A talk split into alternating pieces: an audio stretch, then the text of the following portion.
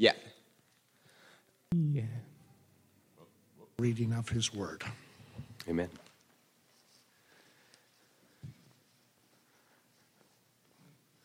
Good morning. You know, sometimes when you're preaching through a book, there are some very obvious breaks, sections of scripture that it's really easy to say, okay, you know, I'm not, I'm not going to.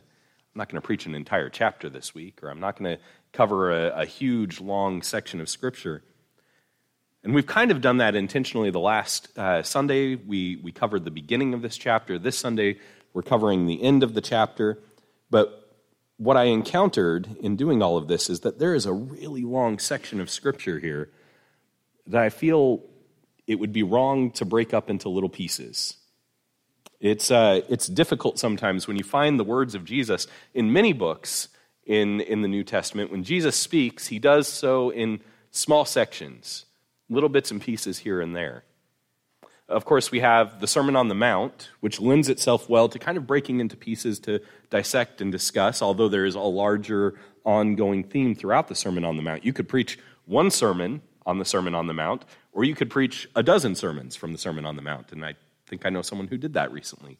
Um, you can also go to, to passages like um, later on in John, when Jesus spends more time praying than he has spent speaking for the entire rest of the book.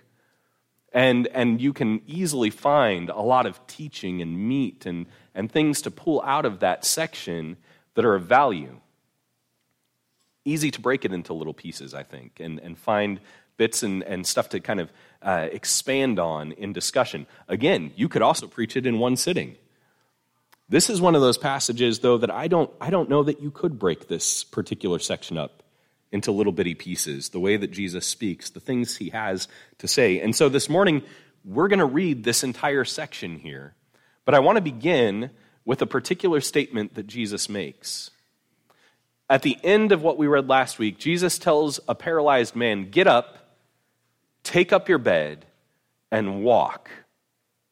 And at once the man was healed, and he took up his bed and walked.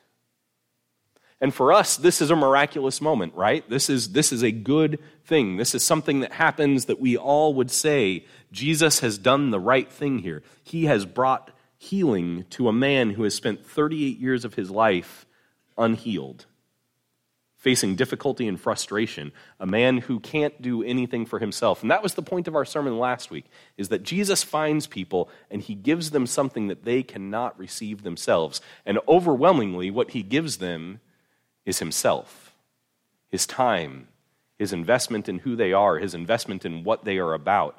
And, and it takes time for different people to respond to D- Jesus in the way that he, they're eventually going to respond to him. Nicodemus is going to take the vast majority of Jesus' ministry to really have a reappearance in connection with Jesus. This man immediately uh, runs off, and he doesn't even know Jesus' name yet. And it's kind of this wonderful little moment there that happens.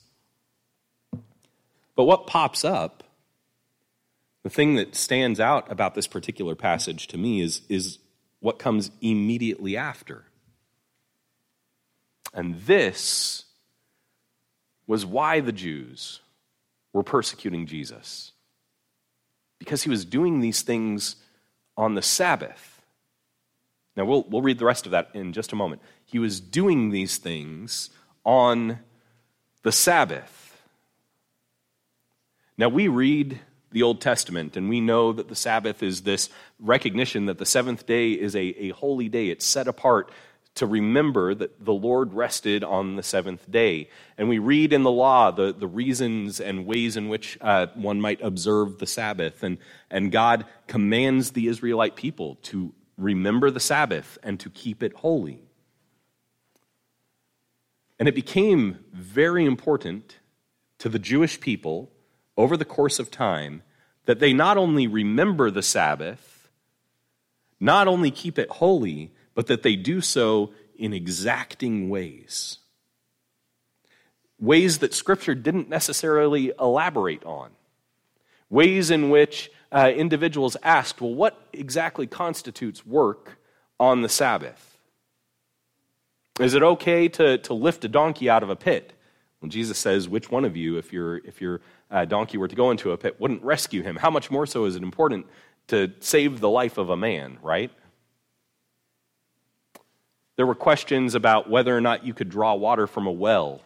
And if you used a rope, you could not draw water from a well because a rope was an implement of work. But if you used your handkerchief or your garment as a way of dipping the water down, it wasn't work because that wasn't handling things that were tools for work.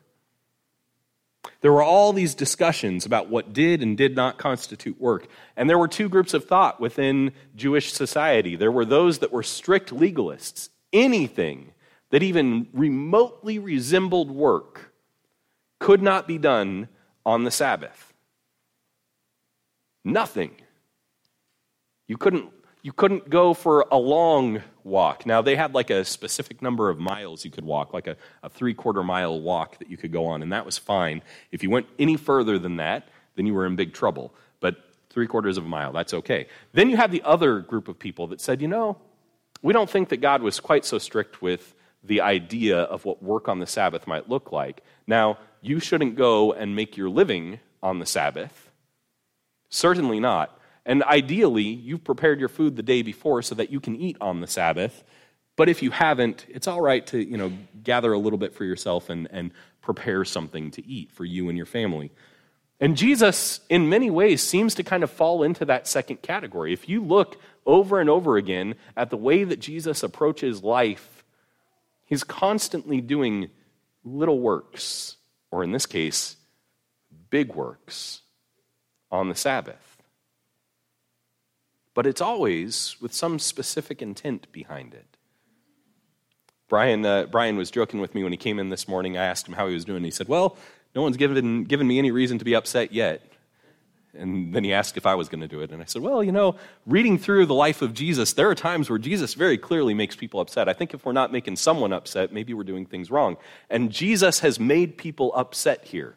And we see why immediately off the bat, right? This is a very clear statement about what Jesus has done wrong in the eyes of these individuals. When John uses the word the Jews, he is not talking about the broader Israelite community. He's talking about those who are a part of the Sanhedrin. Okay? There's not a regular common Jew just walking down the street who has no education in, in um, all the rabbinic literature who's going to look at Jesus healing a man and say, He's done the wrong thing.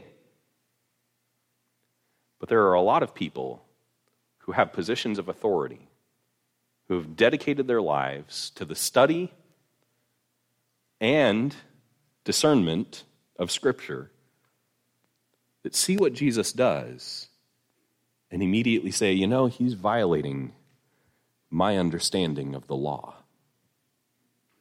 What he's done is wrong.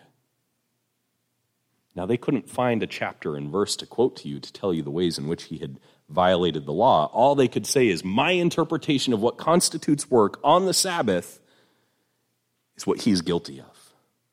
This is something that Jesus actually really riles against in the book of Matthew. Go and read the book of Matthew and read what it is that Jesus says at the beginning of each one of these little pieces of the Sermon on the Mount. You have heard that it was said, but I tell you. And most of the time, Jesus quotes Scripture with that, you have heard that it was said. But then he makes it a point to clarify what you have heard is not the whole story. And we showed as we went through the Sermon on the Mount the number of times that Jesus would quote a particular scripture. You have heard that it was said, an eye for an eye and a tooth for a tooth. But I tell you. And then he would find something else within scripture that balanced that concept, that gave it context and a way for us to understand it. In fact, one of the things that I've come to realize over the last several years is that very often when you read Scripture, it's very possible to take away a principle from a single verse that has absolutely nothing to do with God's intent and will. I don't know if you've realized that or not. It's possible to go and read the book of Proverbs and pull out a single proverb and say, by all rights, I should have $10,000 billion in the bank because I live the way I'm supposed to.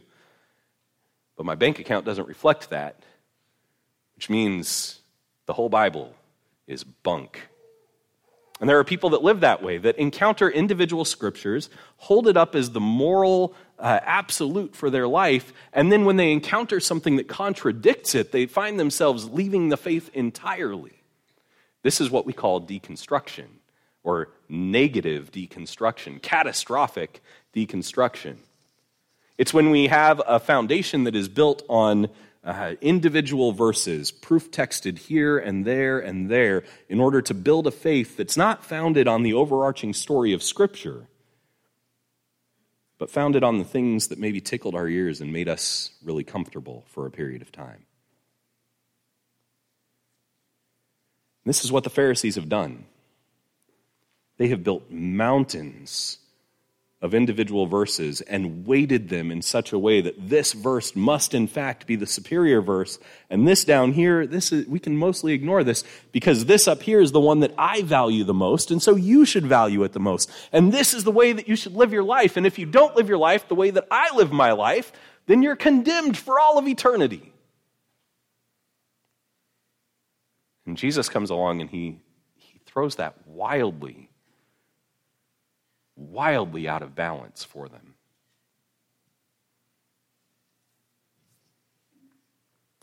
But Jesus answered them, My Father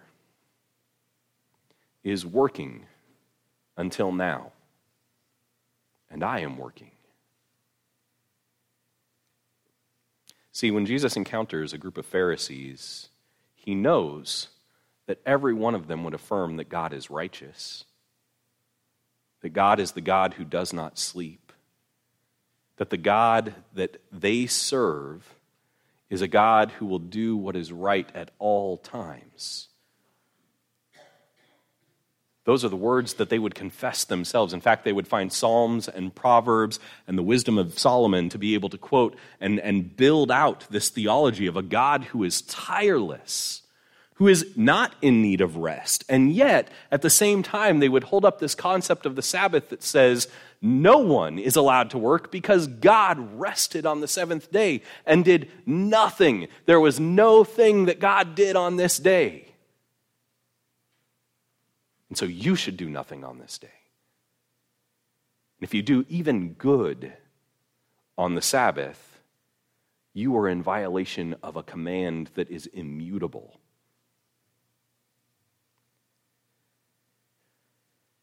Sometimes I feel like that's how I approach Scripture.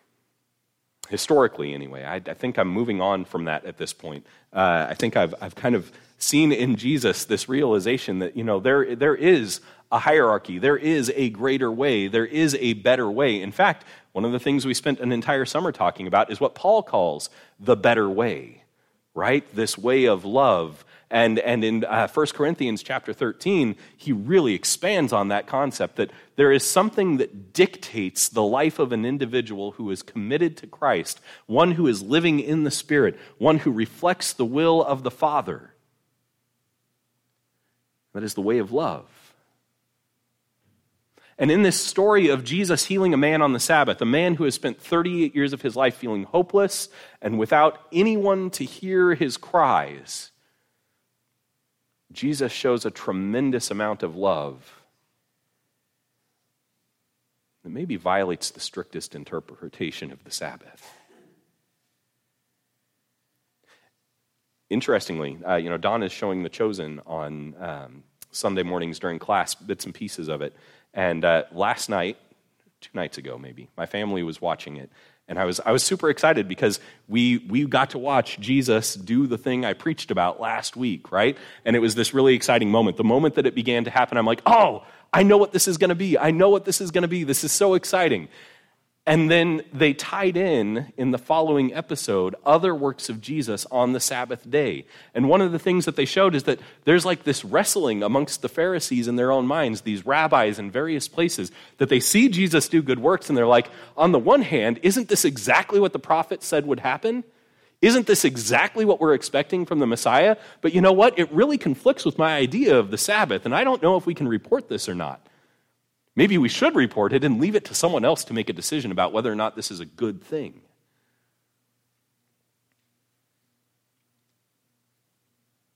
I think we can make a determination today about whether or not what Jesus did was a good thing. Because I want to I want to ask you this morning if there were someone in this room this morning that we loved and cared about, someone who had been ill for a long time, someone whose body was weak, someone who had struggled and cried tears over their situation. And Jesus walked in this room in the middle of my sermon and began to heal that person. I hope none of us would be offended by the fact that our service was interrupted for that. I hope that what we would do is say, Isn't it wonderful what God has done today? All of our plans are out the window. Everything's been disrupted. It's all just completely different in light of what we have just witnessed. And we would spend time talking about, glorifying, edifying God for the things that He had done in our presence. That's what I like to think we would do. But we have people in Scripture that are just as religious as we are. And in the face of Jesus taking a holy day and doing good works, they vacillated between amazement and anger. But, but Jesus' Father is working even on the Sabbath, tireless, without, without a need for rest, but a willingness to find rest.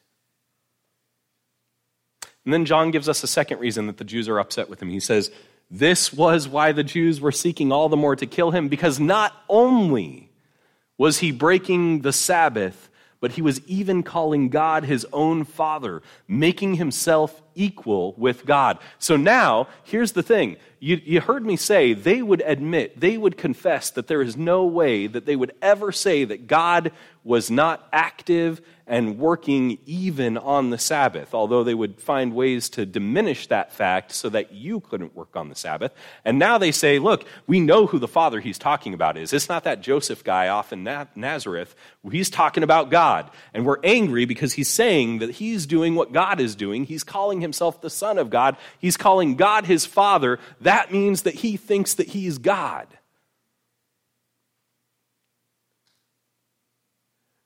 And Jesus then begins to preach at them. And the preaching that Jesus offers is, is pretty profound. I want you to hear his words. I'm actually not going to flip through the slides. If you have your Bible with you, you can turn to John chapter 5, uh, picking up in verse 19. The beginning of it will be right here on the screen. So Jesus said to them, Truly, Truly I say to you, the Son can do nothing of his own accord, but only what he sees the Father doing. For whatever the Father does, that the Son does likewise. For the Father loves the Son and shows him all that he himself is doing, and greater works than these will he show him, so that you may marvel. For as the Father raises the dead and gives them life, so also so also the son gives life to whom he will for the father judges no one but has given all judgment to the son that all may honor the son just as they honor the father whoever does not honor the son does not honor the father who sent him truly truly i say to you whoever hears my word and believes him who sent me has eternal life. He does not come into judgment, but has passed from death to life. Truly, truly, I say to you, an hour is coming. An hour is coming and is now here when the dead will hear the voice of the Son of God, and those who hear will live. For as the Father has life in himself, so he has granted the Son also to have life in himself. And he has given him authority to execute judgment because he is the Son of Man. Do not marvel at this. For an hour is coming when all who are in the tombs will hear his voice and come out, those who have done good to the resurrection of life, and those who have done evil to the resurrection of judgment. I can do nothing on my own. As I hear, I judge. And my judgment is just because I seek not my own will, but the will of him who sent me. If I alone bear witness about myself, my testimony is not true. There is another who bears witness about me. And I know that the testimony he bears about me is true. You sent to John, and he has borne witness to the truth. Not that the testimony that I received is from man, but I say these things that you may be saved. He was a burning and shining lamp, and you were willing to rejoice for a while in his light. But the testimony that I have is greater than that of John. I'm going to repeat Jesus' words here really quick. The testimony that I have is greater than that of John. For the works that the Father has given me to accomplish, the very works that I am doing, bear witness about me that the Father has sent me.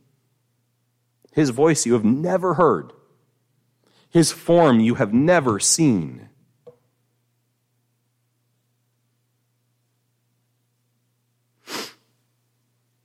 And you do not have His word abiding in you.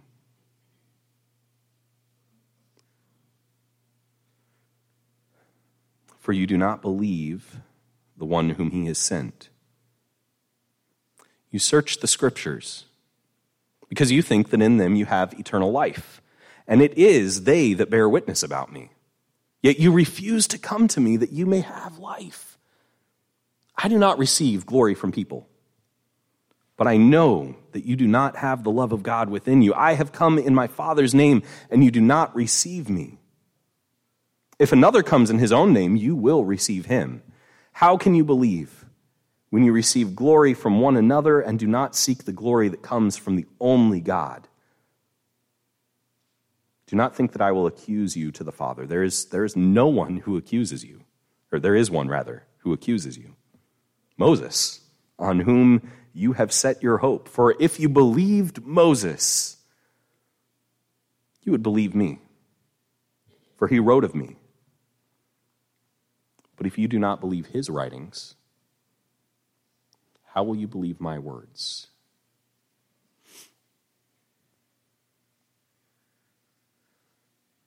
This is such a convicting passage of Scripture. I don't know, I don't know if it is for you. It is for me. He tells these men who have studied Scripture their entire lives look, you, you have dedicated yourself so much to Scripture because you think the Scripture will give you life. And in looking so exactly at little bitty pieces, you think you've unlocked the code. And you have missed the big picture of what Moses was writing about in the first place. Look, I'm not here to judge you, he says. Now, he is. He's the one who gets to judge in the end. I'm not here to accuse you. Moses does that already. Because in finding all the passages that you pile up for yourself to live correctly, to, to make sure that you're filling in the right equation, to have the right code, you have missed the beauty of what God has been doing through the ages. If you really read the scriptures, you would know that they were about me. You want to nitpick about the Sabbath? And whether or not it's okay to heal a man on the Sabbath to make his body whole. Notice that Jesus talks about the resurrection in this passage. Okay, so uh, we've talked about this before, and I don't want to get too deep into the weeds here, but the Pharisees are the group that believe that there is life after death in which the body is reanimated and people come back to life and they leave the grave that the body is significant enough that God has a plan for it beyond death. He says, Yeah, There's a resurrection, all right. There's a resurrection for those who do good and a resurrection for those who do evil, and they are going to be qualitatively different things. You don't want me to heal the body of this man on the Sabbath? Same body that you believe God is so intent on raising again? I don't believe you've really read the scriptures. I think you've searched them. You guys know the difference between searching and reading? Uh, this, is, this is something I've thought a lot about recently. Um, I like to use. Did my mic die on me? No, I'm just down a little low. I've recently uh, been thinking a lot about the way that I use my, my uh, study tools. I've got this whole software package called Logos that's like a thousand different books, and it's got all the different translations of the Bible. And sometimes the temptation is instead of to read those books, I search those books. I comb through for specific words and phrases and things that are going to be particularly delightful to my ear. Sometimes the temptation is to do that with Scripture, right? Uh, we've got these wonderful things called concordances, and they're not bad. I don't want to disparage concordances. It's wonderful to be able to be like, I know that there's this word that's used in a particular passage, but I can't remember the passage. I don't remember what book. I'm going to go look for that particular word and then find all the ways that it's used within Scripture so that then I can find that one passage. That's a great use of a concordance. Or the ability to say, how is this word commonly and regularly used? That's a wonderful use of a concordance. But sometimes I think that what we do is we say, I'm going to find all the passages in Scripture that deal with the Sabbath, and then I'm going to compile them in such a way that I can throw them in the face of John Germain, who's supposed to be retired, but he's working all the time. Don't you know, John, that the retirement is holy and sacred? Sorry, I've got to pick on John this morning. Your retirement is your Sabbath. Don't you know how to use the Sabbath? Jesus says, Yeah, you guys have done a really good job of searching the scriptures, but you haven't read them. You might know them inside and out, piece by piece but you don't know the story God's telling. Because if you did, you would see that it is right in front of you. This is a difficult thing for those of us in the Church of Christ. I don't want to disparage us alone, right? I think there are other groups that have struggled with this same thing historically. Sometimes we, we have searched the scriptures and missed the story. I will hold my hand up and, and admit guilty to that. And I want to encourage us this morning that I think if we were to hold the Jesus of Scripture up to our searching of the Scriptures, there are plenty of times that we'd say, you know what, I just think Jesus is wrong. I think Jesus has done the wrong thing here. How dare Jesus be so casual about worship? He talks about knocking down the entire temple. What in the world is he thinking? How dare Jesus be so casual about following the particular rituals and routines that we've established for ourselves? How dare he? But I think if we've read the story of Scripture, what we find is that Jesus is constantly calling us not to search the Scriptures, but to know His story. That doesn't mean that both can't be of benefit. Read the scriptures, study them intently, know what's being said there. Love the Word of God because it is valuable in pointing us to Jesus. But if we encounter something within Scripture and we read it in such a way that Jesus is diminished, or the teachings of Jesus are diminished, or the life that Jesus calls us to is diminished, we are living proof of what Jesus tells the Pharisees that you can search the Scriptures and miss Jesus entirely. I don't want that to be us. I don't want that to be me. I want us to be people who love the story of the God who has decided to redeem, who loves each one of us enough to heal what is broken, even if he's got to do it on the Sabbath, even if he's got to interrupt worship, even if he speaks to us in the middle of a prayer. Hey, God, hold on a second. I know you have something you want to say to me, but I'm busy talking right now. I've got to make it through this prayer. You wait just a moment. Let's not be like the Pharisees. Jesus bears witness to the God of the universe, the God above the universe. And every action, every word, every detail of his life is a witness to the truth of who he is and what he cares about. And as we've said in studying the Gospel of John, Jesus has invited us to dwell with him. Come and see where I'm staying. Let's come and see where Jesus stays. Let's take on his mannerisms and his habits. Let's pray. Our Father in heaven, we are weak. We are reliant on our own wisdom all too often. And we are good at building hierarchies of things we care about and things that we think we should neglect. We're good at taking one verse and using it as something to hold power over the other. When what we find is that you are constantly offering us the opportunity to balance and shift and come to a richer and deeper understanding that you are not static in your, your discernment, but you are very discerning.